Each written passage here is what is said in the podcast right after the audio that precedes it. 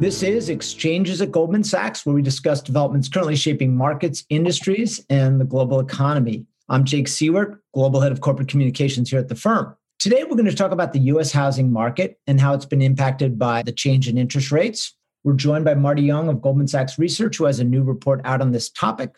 Marty, welcome to the program. Thanks for having me, Jake. So obviously, housing is in one of the most rate-sensitive sectors of the U.S. economy. What have you seen over the past year in terms of how the low interest rate environment has had an impact on the housing market and the dynamics between supply and demand? Yeah, absolutely. You're right. If you compare home building to other sectors of the economy, like software investment or food consumption, housing demand is certainly much more geared to the interest rate cycle.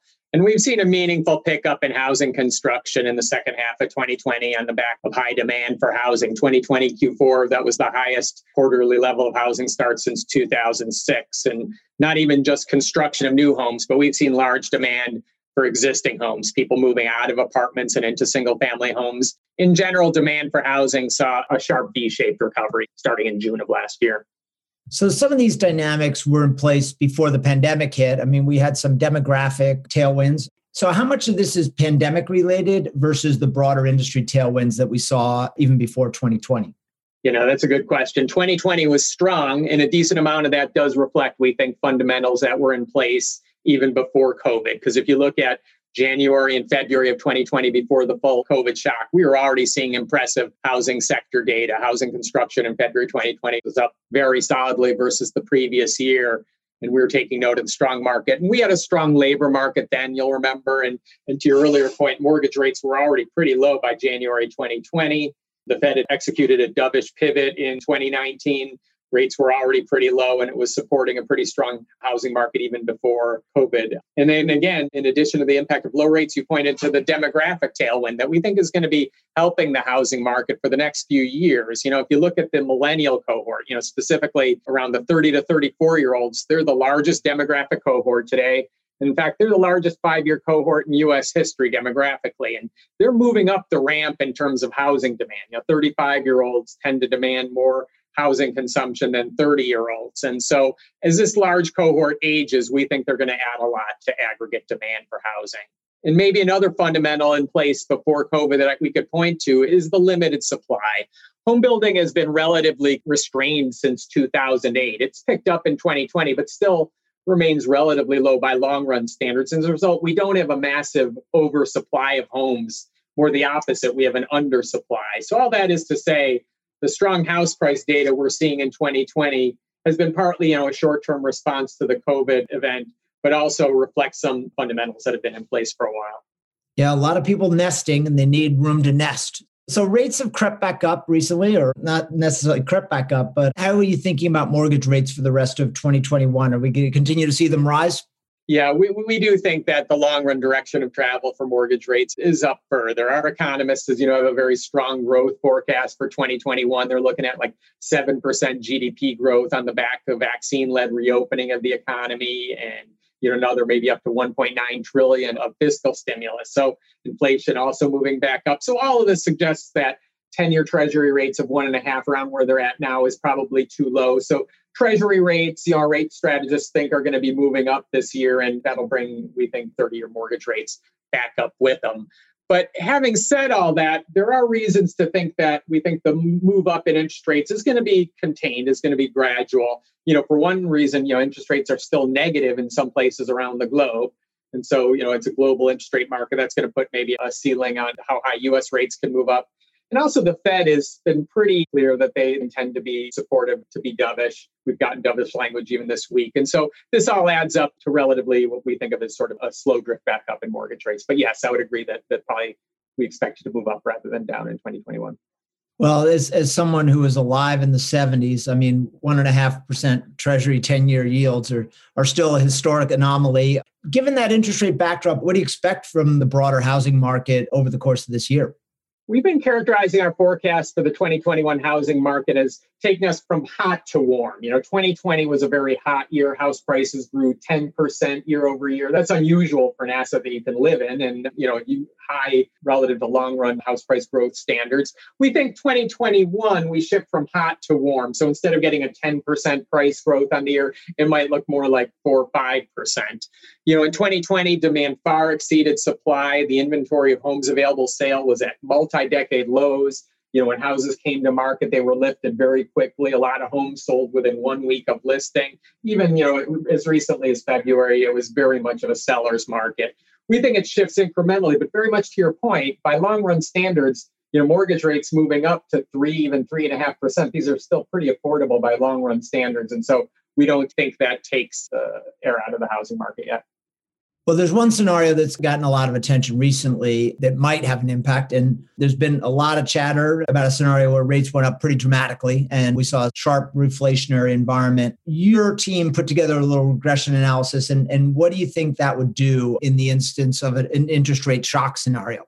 Right. Yeah. The point of the model is to try to stress test and say, what happens if mortgage rates move up even farther or faster than we expect? And so we ran our baseline scenario, which again leads to still a pretty warm housing market. And then we say, what if we push rates up a further 1% or 100 basis points, even above that baseline path?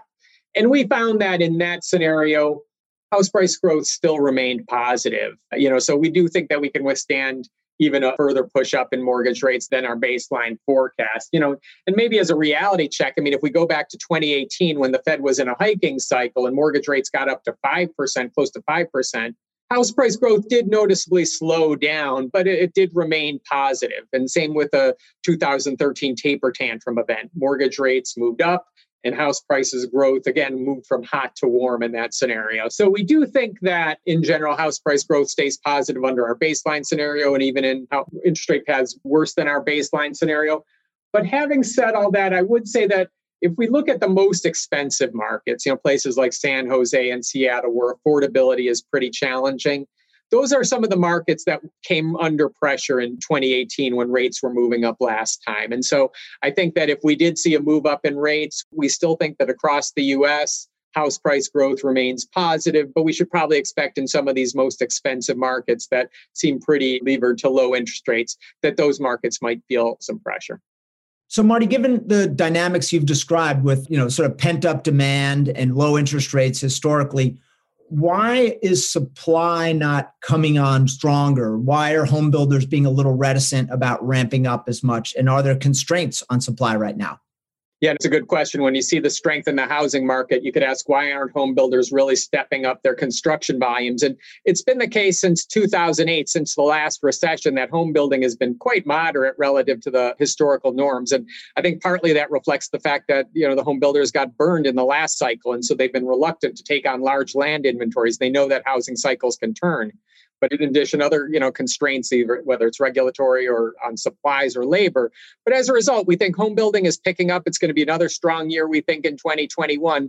But still, by historical standards, we're not getting the kinds of oversupply that we've seen in previous boom and bust cycles. And that's another reason that we think home price growth is going to stay fairly moderate, is that we've had a relatively muted supply response in this boom cycle.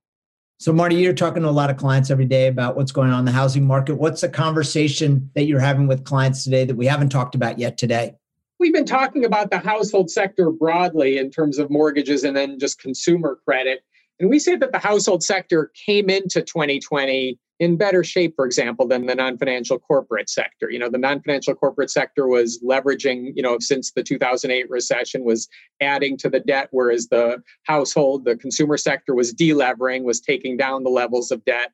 The mortgage rates that borrowers are paying are a lot lower. There's been less credit card utilization. There's obviously no more subprime or no-doc mortgages like there were prior to the last cycle. So we felt that the household sector was coming into this event in pretty decent shape. And then you add to it the fiscal stimulus, which has been helpful for the household sector.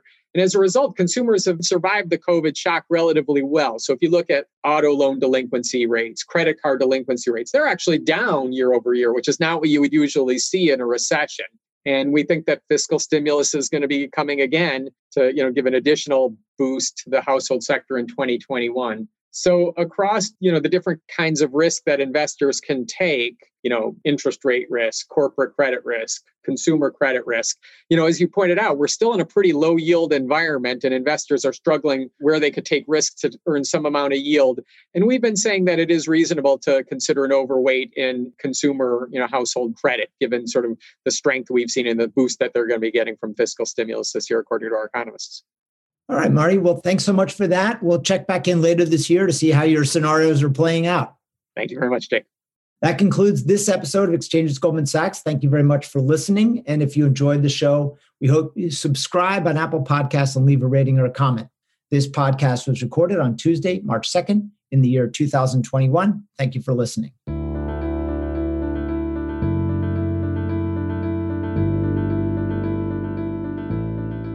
All price references and market forecasts correspond to the date of this recording. This podcast should not be copied, distributed, published, or reproduced in whole or in part.